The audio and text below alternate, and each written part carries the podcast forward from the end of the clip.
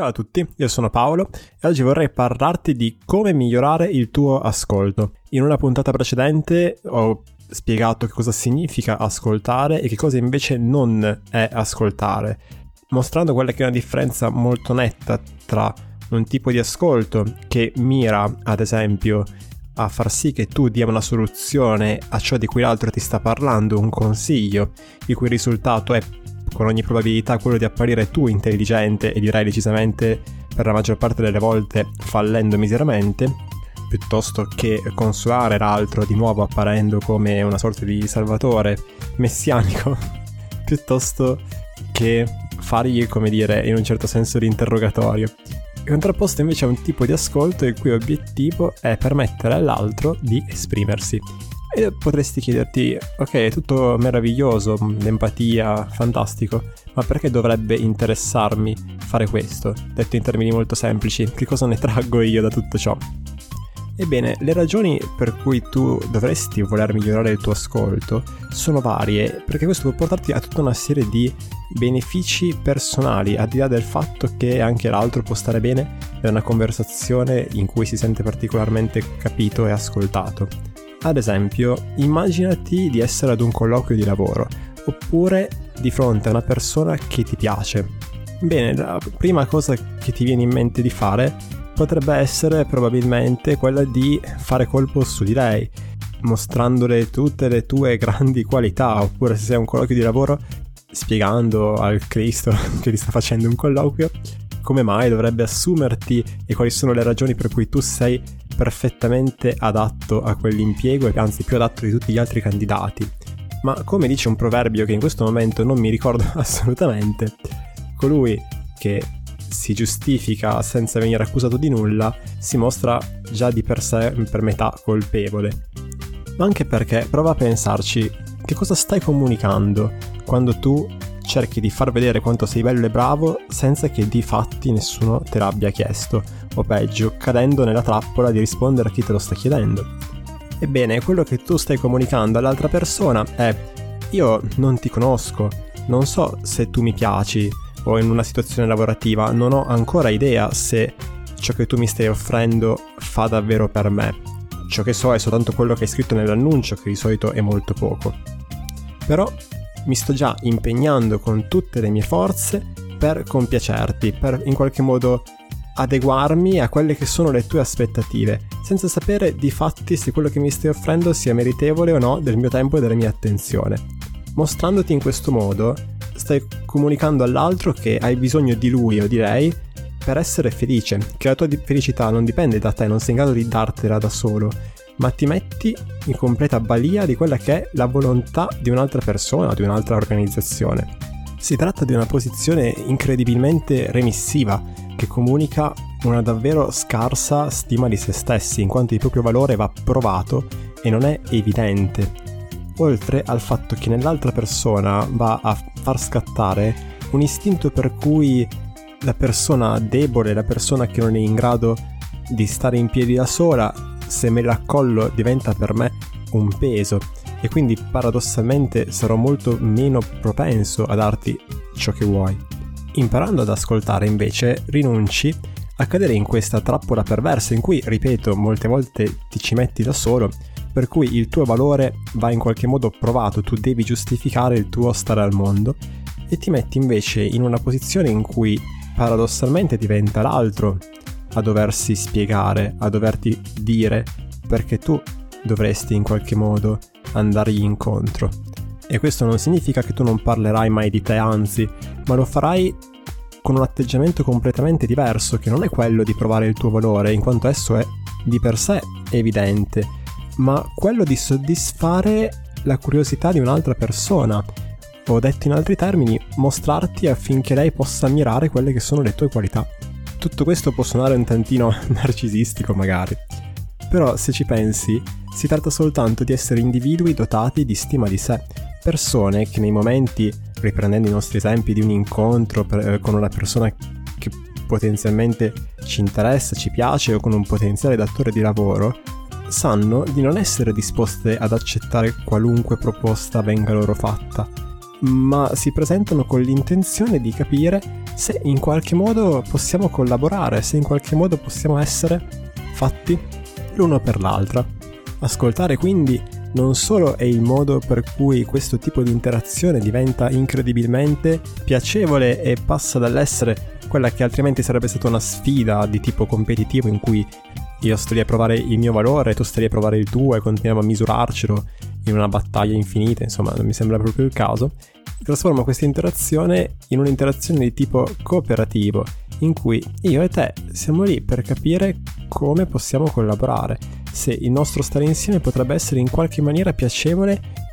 per entrambi. Io penso a me, tu penserai a te, ma siamo tutti e due lì per lo stesso motivo, con la consapevolezza che questa compatibilità potrebbe non esserci e in tal caso perché costringerci a continuare una frequentazione, una collaborazione sapendo che nessuno dei due ne trarrà piacere? Quando con ogni probabilità sarebbe meglio probabilmente per entrambi interromperla e grazie al tempo risparmiato dal fatto che abbiamo comunicato per tutto il tempo in maniera onesta, mostrandoci per ciò che siamo anziché per ciò che all'altro potrebbe piacere, andare in direzioni migliori per noi. Oltre a questo, ascoltare è anche un ottimo mezzo per massimizzare la quantità di informazioni che ci scambiamo, proprio perché non tentando di dirigere la conversazione, ma lasciando che l'altra persona racconti ciò che desidera e lo espanda a suo piacimento, io posso far sì che l'altro mi dica cose che probabilmente non avrei mai potuto chiedergli io nello specifico, proprio perché non conoscendolo non sarei mai stato in grado di formulare quella specifica domanda.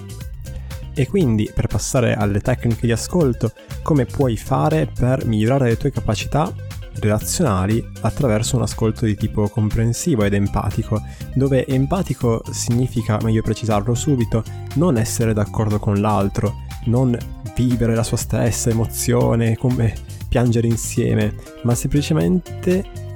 avere una minima comprensione di ciò che l'altro sta vivendo e saperla comunicare, cioè mostrare che questa comprensione è avvenuta. Dunque, una tecnica estremamente basilare, ma non per questo poco potente, è la tecnica del mirroring, del rispecchiamento, che non è quella che viene comunemente raccontata, ad esempio, nella PNL, per cui tu assumi la stessa posizione corporea, il tono di voce, la frequenza del respiro, insomma, dell'altra persona, no? sostanzialmente mimandolo, eh, ottenendo degli effetti di solito ridicoli. Mi viene in mente una scena di Big Bang Theory dove loro provano questa cosa e vengono brutalmente presi in giro. No, qua il mirroring è molto più semplice e si, e si tratta solamente del ripetere le ultime tre parole della persona o con un po' di pratica le parole chiave, le parole fondamentali di ciò che l'altra persona ha appena detto. Se l'altro ti dice ho fatto il mio primo viaggio da solo in treno per andare a Bologna, tu potresti dirgli per andare a Bologna. Per quanto possa apparire semplice e la paura di molti è quella di venire presi a, come pappagalli e probabilmente se fai una conversazione di un'ora così l'altro ti dirà ma sei stupido, mi ripeti e basta. Ha l'effetto non solo di far sì che l'altro possa continuare il discorso nella direzione che preferisce, andando in luoghi che tu non avresti mai potuto immaginare, ma permette anche di insinuare una sorta di sensazione di similarità, per cui è probabile che l'altro si senta, pur non conoscendoti, pur non avendoti mai visto, e magari tu in quel momento non hai ancora avuto modo di esprimerti, quindi pur non sapendo nulla di te, si sentirà in qualche maniera simile a te. E questo è positivo perché tendiamo a sentirci più a nostro agio con persone che percepiamo simili a noi. Questa tecnica, così come le altre che ti spiegherò adesso, hanno l'effetto di far sì che l'altra persona si senta profondamente compresa e vista, andando a soddisfare un grande bisogno di ciascuno di noi. E questo farà sì che tu, pur non avendo sostanzialmente detto un granché, a quella persona lì piaccia, proprio perché l'hai ascoltata. Non perché tu l'hai fatta sentire importante, qui non si tratta di elogiare nessuno, ma perché l'hai fatta sentire come se davvero,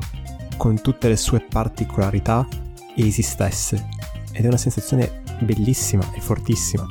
E un'altra tecnica un pochino più complessa è quella dell'etichettamento, in cui tu etichetti quelle che sono le emozioni sottostanti a ciò che la persona ti sta raccontando. L'etichetta va fatta precedere da una sorta di formula, locuzione fa sì che tu apparentemente assuma una posizione differenziale che ti è utile proprio perché tu non stai dicendo alla persona sei così, ma stai dicendo mi sembra che questa cosa che mi ha raccontato sia davvero importante per te. Non so se ho capito bene, ma la vostra azienda ci tiene davvero a formare i suoi dipendenti. E quindi locuzioni come mi sembra che, correggimi se sbaglio, non so se ho capito, ma seguite da quella che è l'etichetta corretta. E non è neanche così importante che sia corretta, perché se sarà sbagliata e l'altro vi correggerà, avrà comunque modo di esprimere ciò che invece intendeva, correggendovi per l'appunto, proseguendo comunque in direzione di quello che è l'obiettivo di entrambi, cioè la conoscenza reciproca. Inoltre, se etichettare il positivo è potentissimo, rimandare alla persona che si è compreso il fatto che quell'attività sia estremamente importante per lei, che in qualche modo sia una delle cose che dà senso alla sua vita, è altrettanto importante etichettare quelle che sono le emozioni negative. Per quanto possa sembrare controintuitivo, infatti, dire apertamente qualche cosa come mi sembra che tu ti senta a disagio o mi sembra che qualche cosa ti metta a disagio nel momento in cui la persona sembra tentennare, contribuisce all'obiettivo di farla sentire vista e capita e le dà la possibilità di esprimere quello che è il problema in modo che, essendo visibile a entrambi, lo si possa in qualche modo affrontare e risolvere e non lavori di nascosto contro di voi. Questa modalità, così come l'etichettare una propria emozione, ossia dire mi sento a disagio in questo contesto per questa ragione, fa sì che tu appaia agli occhi dell'altra persona come un essere umano autentico e non un'entità perfetta con cui è sostanzialmente impossibile relazionarsi, impossibile immedesimarsi, proprio perché, come dicevo prima, siamo attratti da ciò che è simile a noi e la perfezione non è qualità umana. E quindi mostrarci fallibili, mostrarci vulnerabili, farà sì che l'altra persona, percependoci come esseri umani imperfetti, si mostri allo stesso modo rendendo la comunicazione molto più autentica e molto più ricca di informazioni. Saper utilizzare queste tecniche, saper ascoltare sapersi esprimere in maniera autentica dicendo ciò che si pensa e non ciò che pensiamo farà sì che l'altro ci consideri persone buone, persone piacevoli. Richiede un certo coraggio, richiede di andare contro quell'istinto che qua in realtà gioca contro di noi, di autoconservazione, che vorrebbe far sì che queste emozioni negative che crediamo essere un impedimento nei confronti di ciò che vogliamo in qualche modo raggiungere